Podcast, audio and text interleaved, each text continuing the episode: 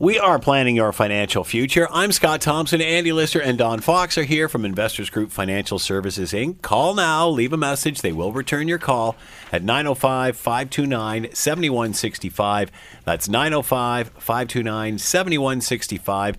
And don't forget their website, andyanddon.com. That's andyanddon, all one word.com. You can listen to old shows there and even ask a question via the listener inquiry button. Good morning, gentlemen. Good, to morning, see you all. Scott. Morning, Scott. All right, nice weather's coming, yet we're Oh. still stressed. What's with this financial stress? Taxes, tax time's over. Come on, It should be all easy right. sailing from here. Waiting right? for the refund check. Uh, yeah, that's right. uh, no, it, the, the Financial Services Commission of Ontario, which is the FSCO, is a governing body in the province of Ontario that is really oversees all financial services, whether it's insurance, whether it's um, uh, financial investments, etc. So they have periodically. And the last time they did the, a financial stress survey was in 2014. So we're updating this from about four years ago, and they surveyed uh, across Canada about. Uh, uh, about 1,100 participants to get a sense of where are Canadians in terms of their financial stress today in 2018.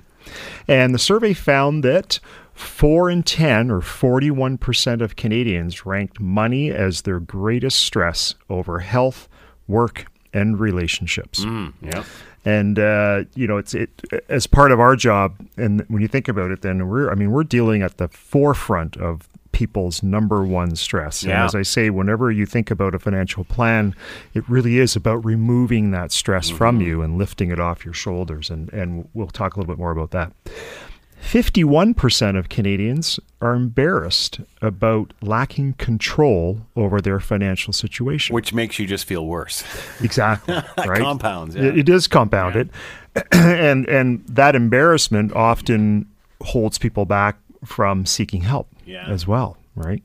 Uh, and so the, the, the basic concepts around that are that, that are causing that, I should say, are keeping up with the Joneses Mm. and that sort of level of you know needing to be at the same par financially or in terms of stuff. Yeah. Um, and it also leads to losing sleep at night.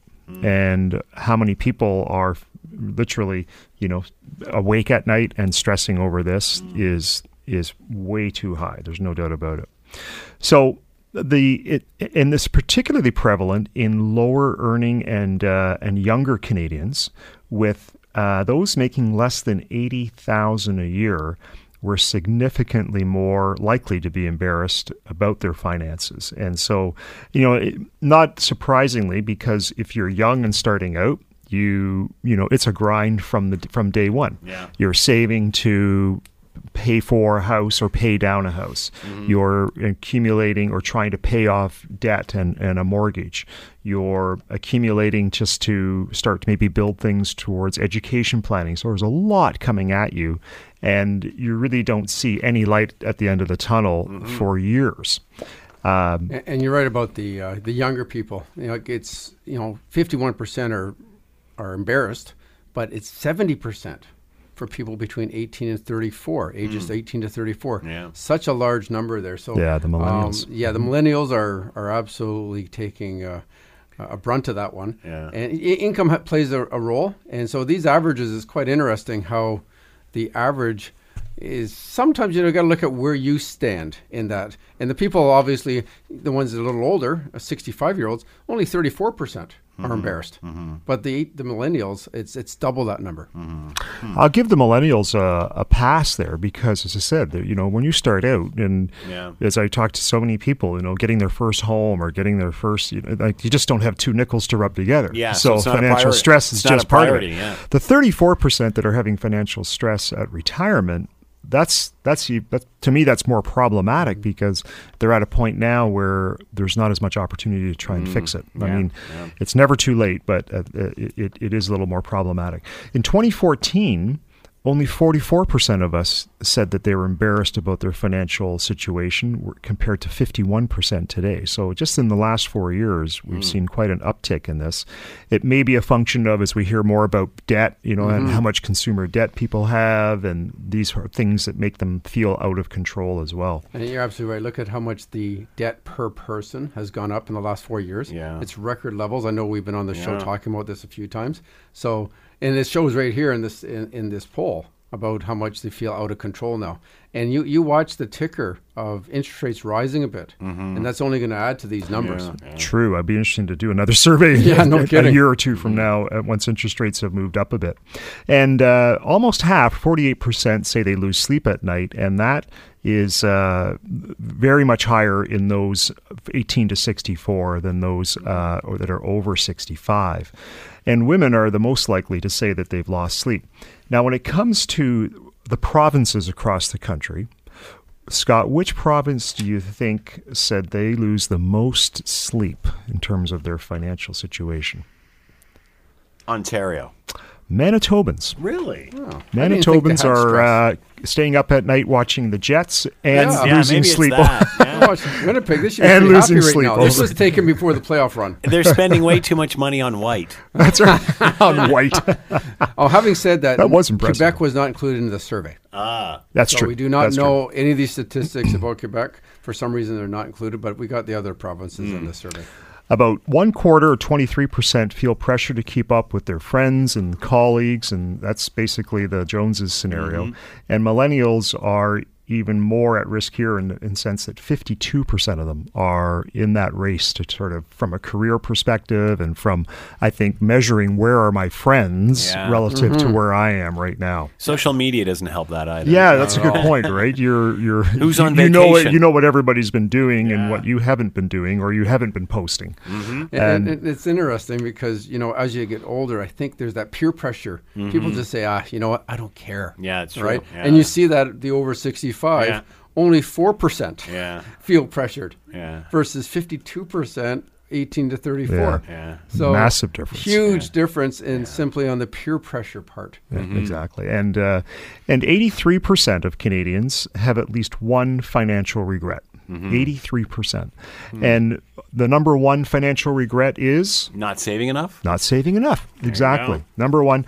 Number two was Scott? wish wow. wish they had bought real estate, and number three is wish they had uh, done more schooling. Ah, yeah, that's yeah. true. They wish they had saved, but also saved earlier. Mm-hmm. Yeah, it's not just enough. Um, yeah. Starting earlier, and how many times have we heard that over the years? Yeah. Oh, I wish I met you guys ten years ago. Yeah. yeah. You know, where were you? And and again, it's just. Uh, we try our best to uh, put that message out for not only our clients but the mm-hmm. kids of clients. Yeah, and their yeah, grandkids. it's good to get the kids involved. And starting young and yeah. talking about this makes a huge difference, and will relieve these type of stresses mm-hmm. as they get older. And it's the savings crisis that we've talked about before, and time and time again. It's it really is. It's not a retirement crisis; it's a savings crisis, yeah. and the ability yeah. for us to save and be disciplined enough around our finances is, is is so important. So there's there's this real sense of uh, there's no control. I don't have any control, and and that's where obviously a financial plan is going to help guide you in this whole process. Most of us are fretting about money, and that's and what happens is it becomes an ingrained habit. Mm-hmm. And I can think back to clients that would um, that whenever there was financial news, bad news on them on, about the stock market going down, they would be the first people to call every Monday morning, you right. know, or yeah. once a week, you know, just because it was constantly on their mind and it yeah. just became an ongoing habit mm-hmm. and the, my goal was to try and shut it down so i said the next time you feel this i want you to take a step back and a pause and if you've spoken to me in the last two weeks you can't call. Mm-hmm. nah, you have to come idea. back. Yeah. You have to wait one week. Sure. It's like that 24 hour mm-hmm. rule before right. cool you send off. it, cool, cool off theory before you, you, send an email. Right? You may not need it as much as you think. So the result of not having it really comes down to the result of not having a financial plan in place, and the, and the key component to that, uh, as particularly in the millennials and actually at all stages, is understanding where is that money, the money that's coming in every month, and mm-hmm. the money that's going out every month, mm-hmm. and you really need to. I think the number one solution is obviously to get expert advice, meet with somebody who is a CFP professional and begin to track and write down where money is going. Yeah. And and there was a, another part of the study which, in speaking with um, a neuropsychologist, Dr. Uh, Summers, uh, when looking at the financial stress and what the impact is on that on our brain, Mm-hmm. is that when we're not when things aren't going well financially, we end up using a great deal of our brain power to figuring out and finding out solutions. So Mm-hmm. we begin to constantly think about and the amount of energy Yeah. that gets put towards this stress Yeah. has a serious impact. And, they- and in fact, they were able to study that if it's a prolonged financial stress, it actually leads to exhaustion and will cause a temporary reduction in your IQ. Yeah. Hmm. And that and your problem solving capabilities and skills. Yeah. So it actually affects your work Yeah. and creates this vicious loop There where a- you're now you become stressing about your job and work and you're not as effective because of the impact of the financial stress that's happening in that loop going back and forth in your brain. There was a, a study released not too long ago that said if you had a major, like a major financial hit in your life, Mm-hmm. uh, losing this, losing that, what have you, that it had a great impact on your health and would actually shorten your life. if you've, you know, had a situation where you were doing quite well for an extended period of time, everything was rosy, and then all of a sudden something happens to change all of that. Yes. and you and you've got a major hit. It it, it does it does tax on you. And I think it, you know it, when you're younger and you haven't built much in terms of net worth Mm-hmm. or savings at that point, you're you're more apt to take on risk Yeah. and and be less worried about the entrepreneurial part of, Mm-hmm. of risk, whether it's switching jobs or whether it's um, maybe going out into business on your own or Yeah. striking out onto a consulting type of thing, because there's less at risk. Yeah. But once you've once a, a bit of infrastructure is built in around you, a spouse, children, a house. A mortgage, uh, you know, and debts, Cars, yeah. and then responsibilities for retirement, for educating your kids. Now, all of a sudden, your willingness to take on those risks and switching jobs is really diminished as well, and that can create a bad loop. And it's, and it's interesting. You'd think that you know housing prices may have an effect on the stress that Mm-hmm. people would have. So right off the get go, I'm thinking, well, you know, people from Vancouver would be Yeah. pretty stressed out. People Yeah. from Toronto would be stressed out. So Ontarians in general would be more stressed out or lose sleep. Yeah. And so when they came out with Manitoba, Saskatchewan, Hmm. at 62% are losing sleep versus Ontario's only 47 and BC's 41. yeah. It had nothing to do with housing prices. It's just um, as as Andy mentioned, it was more. I think, is lack of a financial plan, and that's uh, actually even more interesting. Is our head office, Investors Group, is in Manitoba, and they have a lot of clients in Manitoba. That's right. There you go. So they, uh, I think they need. That's it. We're constantly we're constantly hitting them with get a plan, get a plan, Get a plan for sure. So There are- yeah. interesting study, and and you know, gender based, how men are sleeping well. It's seven percent difference between Yeah. men sleeping at night versus women. So. I think their I'm not even going there. Their synapses are just cooking at night, thinking about it, and guys are sleeping like a you know pretty good. There are 18,500 CFP professionals across this country, and I think the number one solution to this is you need to speak to a CFP and call us at Investors Group because without a plan and something in place, that stress is just going to continue to eat away. Financial planners and stress relievers. Uh, we are planning your financial future. Andy Lister and Don Fox are here from Investors Group Financial Services Inc. 905 529 7165. That's 905 529 7165. Call now, leave a message. They will return your call. We're coming back. We are planning your financial future. I'm Scott Thompson. Andy Lister and Don Fox are here from Investors Group Financial Services Inc. Check out their website, andyanddon.com. That's all one word, andyanddon.com. And you can call now and leave a message. Uh, message. They will return your call at 905 529 7165. Talking about the inheritance and what to do with it. Yes, and Is it ever as big as we think it is? Well, you know what? Kind of, it's interesting. It's it's not small potatoes. Um, it wasn't long ago. It was only I think it was like 2006. The average was about 65,000, mm-hmm. and then a f- few years back, now it, w- it's now up to 100,000. Mm-hmm. And I've heard now it's it's getting close to about 150,000. And I have a feeling that has a lot to do with housing prices. Right, right, right, You right. know, as they've been climbing up. Uh, mm-hmm. You look at 2006 to now, housing prices have almost doubled. Yeah. And so if you take the 165 and double it to 130, well, you're pretty close just on that alone. And it seems to be the last asset people will sell. Yeah. It's like they'll cling on to that and then maybe sell it to move into some type of assisted living, which is a great plan. Okay, but at the same time, you know, 100 to say let's say you got hundred thousand dollars, it's not. It may not be life changing. It could it could have an effect on your life, um, depending how old you are when you received it. How big your visa bill is. Right. You know, That's that's right. funny enough. That's my number one thing on the list is pay off credit cards. Yeah. If you've got credit cards, it is an absolute no brainer. You know, nineteen and a half percent, twenty percent, whatever they are, get rid of them and do not do this again. Okay. It must be difficult. I mean, if you're having, we're talking about financial stress in that last section, and, and if you are having a lot of financial uh, stress, and then you're looking at an inheritance as a solution to that financial stress, it's, um, you know, it, it A, you don't want to be living in a world of, you know, waiting for this to be the answer for you because you never know, A, how long somebody's going to live, and B, people can change your will Yeah. because it is their will. they can do what they as they see fit.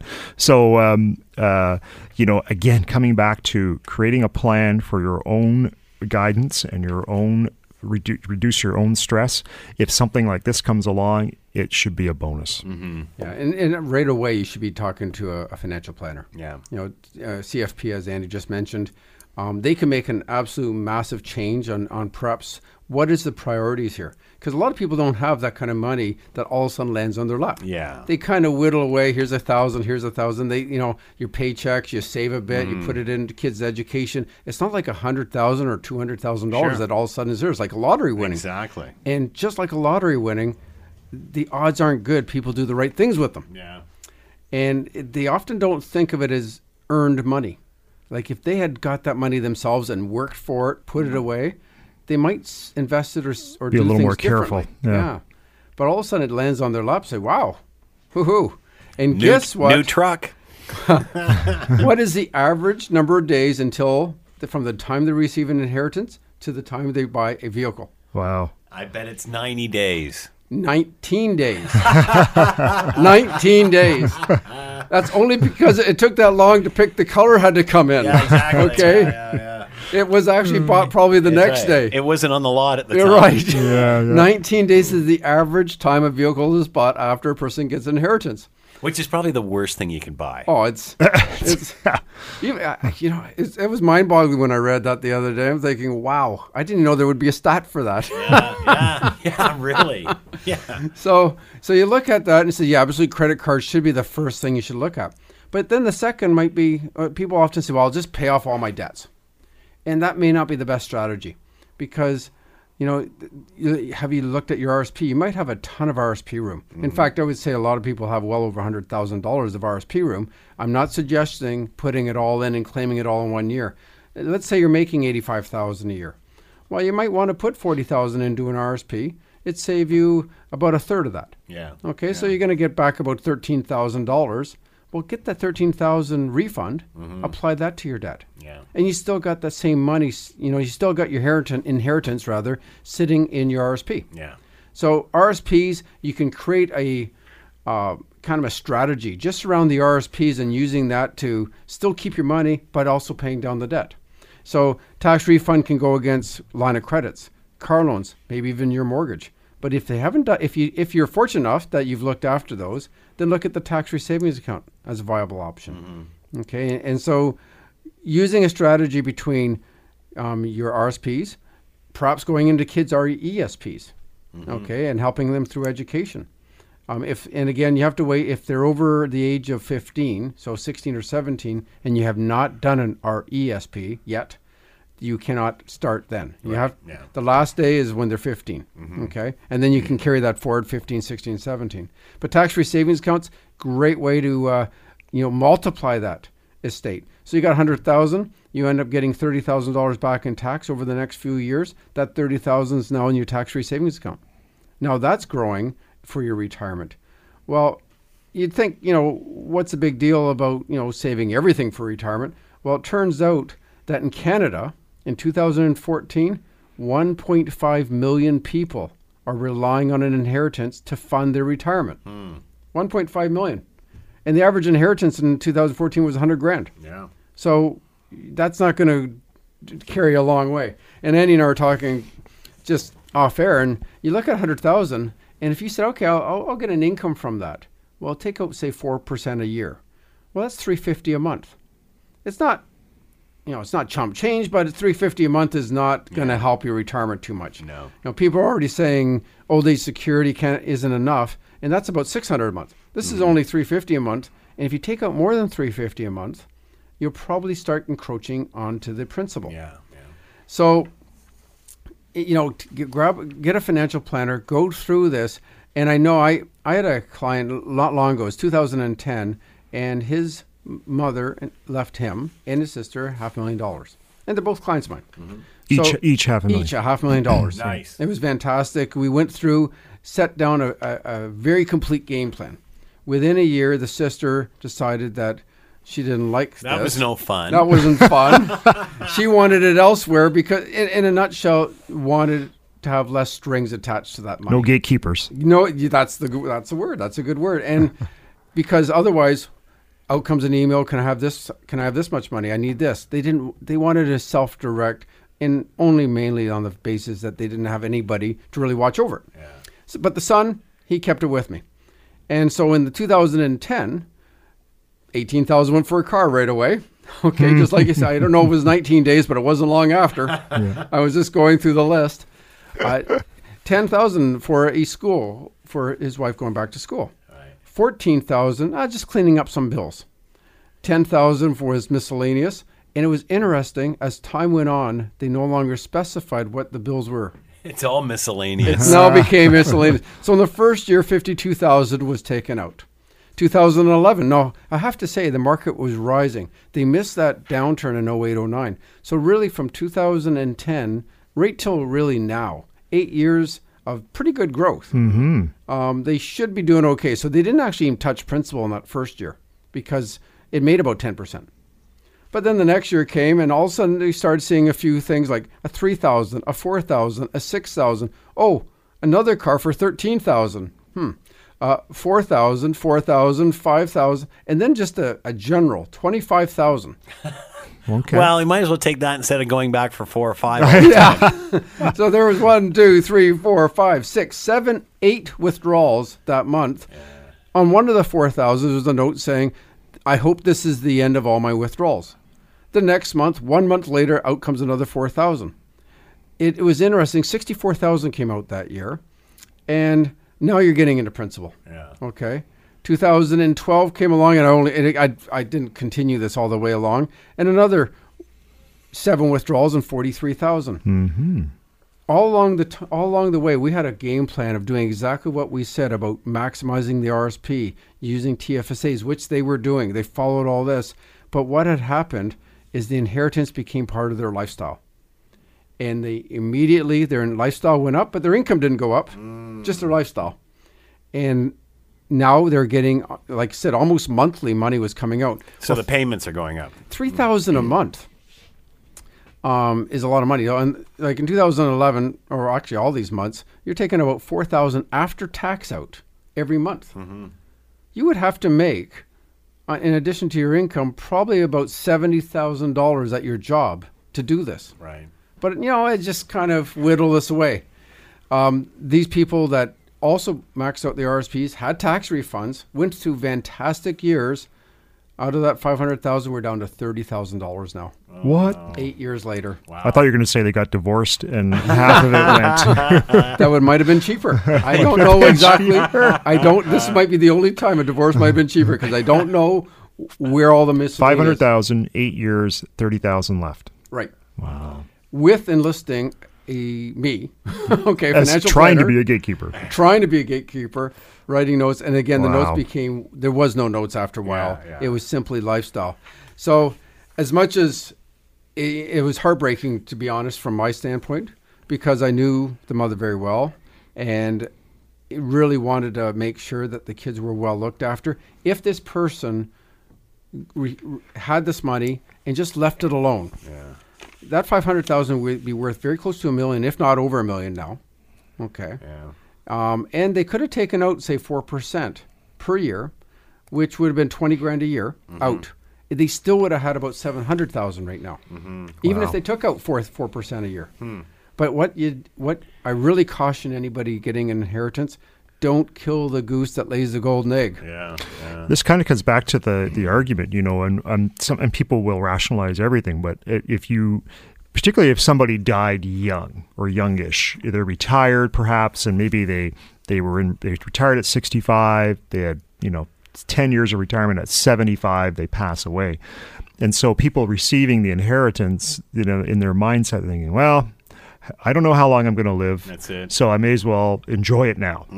And uh, and this is where you know a lot of times people will come back to the argument is do I want to actually leave this much money in the hands of my beneficiaries directly? Do I trust them? Will they do a decent job? Or should I leave it in trust? Yeah. And leaving it in trust takes the choice out of the scenario Yes. because you can dictate how much they take each year. Well, it's kind of interesting you say that because statistically in the U.S., and I'm sure Canada would be no different, 70% of wealth is lost in the next generation. Okay, so Mm. if you had a Dang kid, Four So million trust is dollar like an estate? insurance policy. Yeah. It in a totally. Yeah. 70% chance it would be gone on the next generation. Yeah. If it gets to the next one by by chance, it goes up to 90% will be gone. Yeah. Yeah. So the legacy your grandfather left, Yeah. only 10%, 1 in 10 will actually keep that money. Yeah. And then we're ta- this was actually this article is talking about fairly wealthy people leaving, you know, millions of dollars, Mm-hmm. not just, you know, 100,000. But let's, let's just take a look at as kind of a normal situation here. If you had a house um, that originally you paid 100,000 for, it's now worth 500,000. And a cottage you paid 100,000 for, it's worth 500,000. You the person who leaves you money had a $500,000 RSP. And they had $100,000 in TFSAs. In total, that person's net worth would be $1.6 million. And you think, okay, well, that's pretty good. The kids would get 800000 each. But then, of course, we get the tax man involved. So the house, there's no tax on that. Mm-hmm. It's it's great. It's a tax-free asset. It's your principal resident. So that 500000 goes right to the beneficiaries, no tax. The tax-free savings accounts, again, no tax. And the best part about the TFSA, on, on top of the no tax, is there's also no probate if you left direct beneficiaries. Mm-hmm. So you don't have to pay that 1.5% probate tax. Then those RSPs, they're all taxable. Mm-hmm. So basically, it's as if that person passed, you say it was your parents died, there was a $500,000, that was their income for that year. They made 500000 even though it may have taken them their whole life to save that. And that cottage, they paid, they sold it for 500 but they paid 100 for it. Yeah. So there's a $400,000 capital gain, of which 200,000 is taxable. So in the year of death, if they died January 1st, because this would not include things like their pensions, if they had a pension, or OAS, Canada Pension Plan, their income would have been 700,000 in that year. Well, on 700,000, there is a $337,000 tax bill. For almost 50% Wow. Is going to the tax man yeah. and that's part partly is because this person didn't do any tax planning on trying to perhaps drawing down the RSPs, maybe trying to get the cottage sold before they died. Mm-hmm. Okay, passing on to the next generation, doing it at lower tax rates, spreading the capital gains over five years rather than hitting it in the year of death in one year. So what ends up happening? Well, so the kids, what they end up they paying three hundred thirty-seven thousand in tax. There's also a probate tax of approximately twenty-four thousand dollars, because perhaps you didn't put your home in uh, the kids' names before you died, or you sold it and passed it on to them earlier. Um, your your RSPs, you can go direct beneficiary with the RSPs. A lot of people just put estate, and and again with that, the probate is one and a half percent. So the probate tax works out to about twenty four thousand plus the income tax.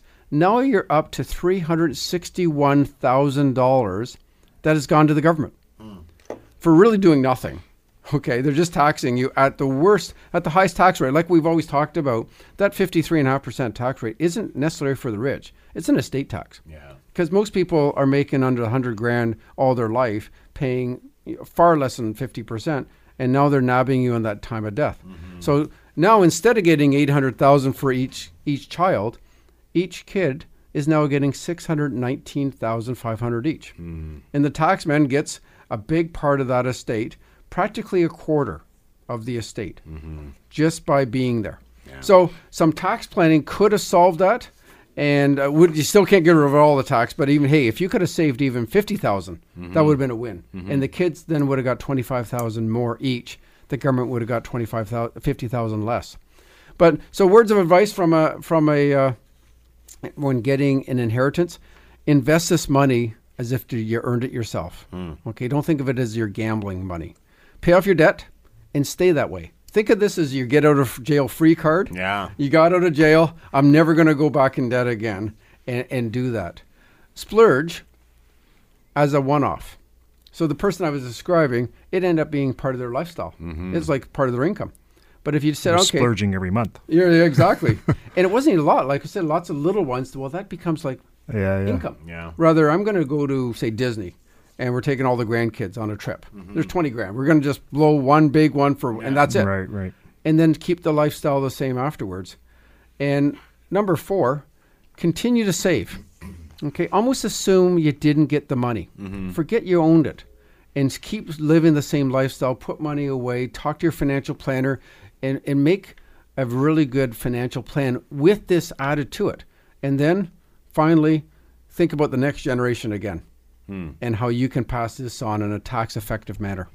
We are planning your financial future. I'm Scott Thompson. Andy Lister and Don Fox are here from Investors Group Financial Services Inc. Call now, leave a message at 905 529 7165. We're coming right back. We are planning your financial future. I'm Scott Thompson. Andy Lister and Don Fox are here from Investors Group Financial Services Inc. Call now, leave a message at 905 529 7165. They'll return your call and take a peek at the website at andyanddon.com. That's andyanddon.com. You can listen to old archive shows there and ask a question via the listener inquiry button. All right, we're talking about essential capital versus surplus capital. Sounds What does exciting, doesn't it? What does this mean? Let's say you're retired, and let's assume that you had a financial plan created to look at your retirement goals, etc. But the question is, are you maximizing your happiness? And the problem that we see today is that most financial plans are not designed to answer the question, what else can I afford to do? And so, in in general, what we see is, you know, we you a plan gets built, and it looks like, oh, you know what, you can retire, your money will last to age hundred, you're good to go. And so everybody thinks, all right, I've got a financial plan, off we go, I'm retired now. But suddenly things come along. Now, in building towards retirement, and I remember recently in the last several years, so one client, uh, and this is often something I build into a retirement plan anyway. We were talking about vehicles, but that retirement vehicle. Everybody has in their mind, you know, I want to retire, and this is the vehicle I want to have as my retirement vehicle. So in this case, it was a yellow Corvette that a gentleman wanted to buy, How, Nice. how old was he? and Wow. he, he was he was uh, I thought you- sixty. I thought you were going to say school bus. a yellow Corvette. I didn't particularly like the color, but a seventy thousand dollar Nice. was the was the purchase price for the Corvette, and so we built that into the plan when he and they do, retired. and they hold their value. Well, you know what? And because he only drives it in the summer, it's a convertible, and so it doesn't get a lot of kilometers, and he still has it today. So this is going back about five years ago, and he's Mm-hmm. 65 now, and uh, still loves his yellow Corvette. But it was baked into the plan right Mm-hmm. away, and that is maximizing your happiness, Yeah, right? yeah. Be, but he knew that they, they knew that they could afford to do it, Mm-hmm. and she didn't begrudge him having his yellow Corvette. And uh, so recently, I had a client who are getting they're getting ready to retire, and uh, so she's on the verge of retirement, a bit older than him, and he's probably going to work for a few more years. But they have decided that they want to buy a condo in Aruba. And the cost for the condo is somewhere around 300,000 Canadian. Now, a lot of times I'll get questions or people will come back from their holiday in, you know, Turks and Caicos. They've fallen in love with it and they want to buy a place. Sure. And I'm thinking to myself, well, let's just uh, take a breather here, a step back. But in this case, these people have been going to Aruba for the last 10 years and they've been going to the similar place. They know where they're renting and what the options are. So they know that they'll, and they're planning to spend six months in retirement in Aruba Nice. every year. If you've ever been to Aruba, Yeah. and I've been there once, mm-hmm. it's fantastic. I mean, the weather, it's below the hurricane belt, so there's no issues around hurricane. The weather is like 28 every day with a slight breeze and sunny. So it never changes. Sounds pretty good. It sounds pretty good. I would might get a little bored. You need a little winter in there somehow, or s- an ice storm or two. And uh, No, no, no, no, not at all. I think there's a whole lot of listeners shaking their heads right now. I can't see them, but I know they I are. know, a windstorm maybe. Like, Mm, No kidding. Uh, but as I say, most financial plans really tell us that you're going to be okay. You can live to 100. You're not going to run out of money, and that's important. But I guess really the questions are like, can I afford to take a few very expensive vacations? Can I afford to spend a hundred thousand to remodel my kitchen or our kitchen? Can I afford to give the children a down payment to buy their first home? Can I afford to give more to charity? And so these become more about maximizing your happiness than just knowing "Eh, I'm not going to run out of money. And so when we create the plan, the, the process begins with starting with the estate goal. So if you thought about the end of life, and let's say you have two children, and you said, I'd like to leave each of them 250000 And we've been talking about different inheritance mm-hmm. amounts, so I'm mm-hmm. just using this as an example. So you need 500 grand left over.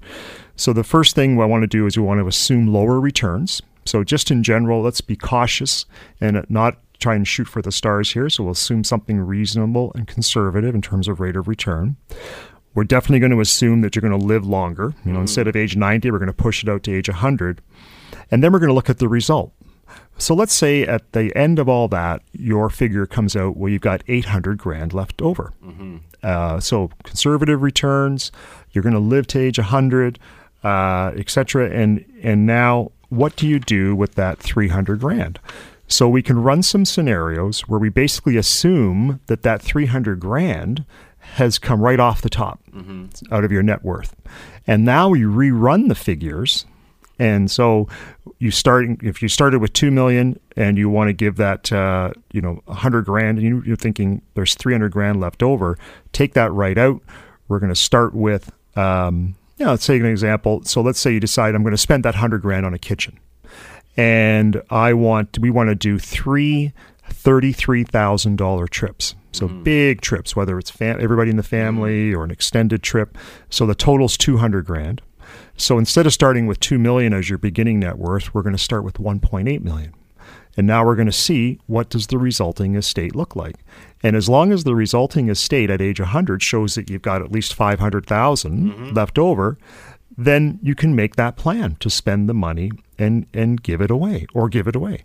And so I think at the end of the day it's really about you don't want to just live a just in case retirement as we often call it uh, or underlive and really the goal is can we can we maximize your happiness and give you some realistic strategies around how to spend that money and and be okay and comfortable with it.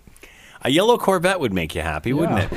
uh, we have been, or we are planning your financial future. I'm Scott Thompson. Andy Lister and Don Fox are here from Investors Group Financial Services Inc. Call now, leave a message at 905 529 7165, and look for the website at andyanddon.com. That's andyanddon.com. We're coming right back. We are planning your financial future. I'm Scott Thompson. Andy Lister and Don Fox are here from Investors Group Financial Services Inc. Check out the website, andyanddon.com, all one word, andyanddon.com. As well, you can call now and leave a message at 905 529 7165, and they will return your call. Talking about transferring stocks. Yes, you can transfer stocks to your tax-free savings account. So this is something that's I've come across recently, where a client had had some in, individual stocks. They've been holding them for ages, and they thought, well, you know what? Why don't I just transfer the stocks directly to the tax-free savings account? Mm-hmm. And uh, that way, any dividends I get, I don't have to pay tax on them anymore. Mm-hmm.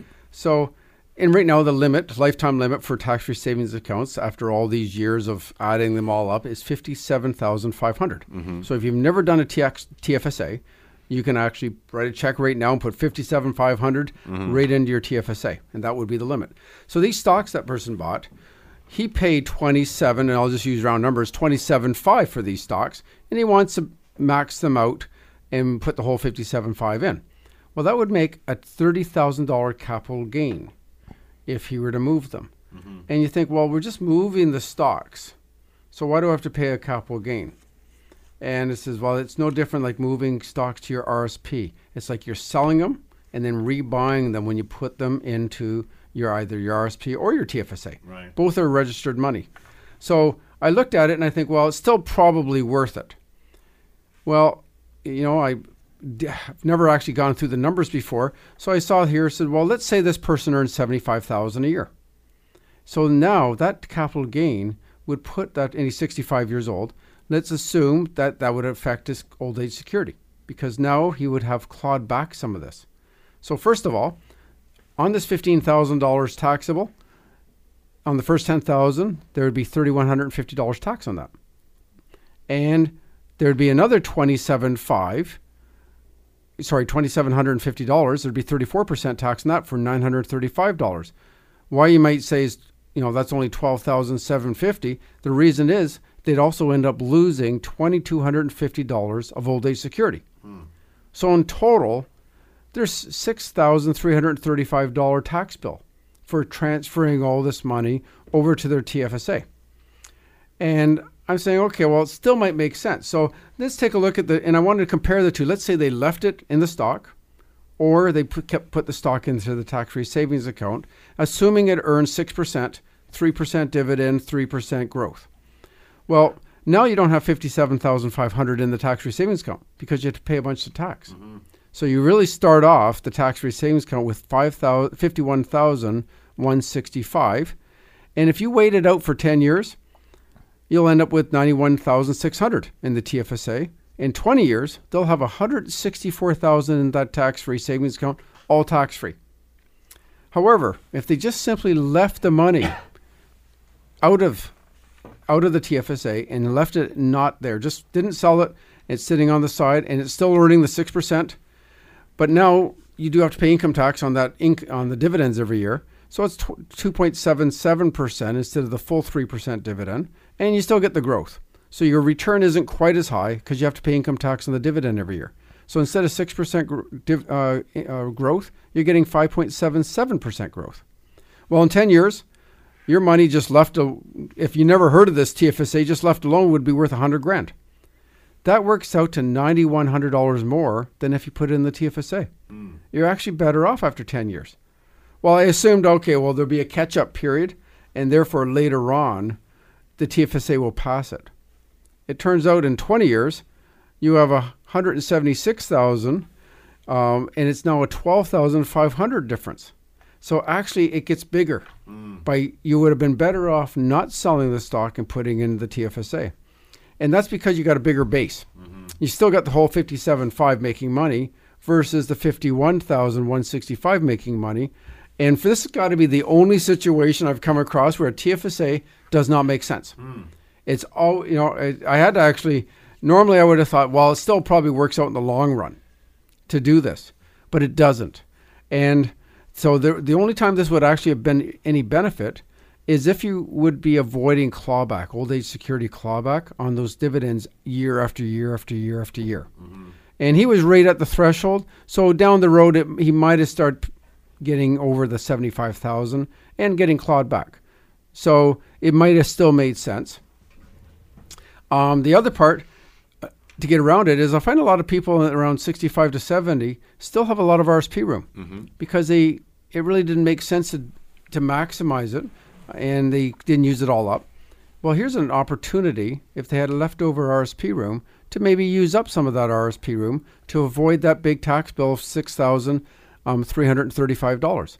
It works out to a forty-two percent tax rate um, because of that clawback. So it's you could use that RSP room, okay?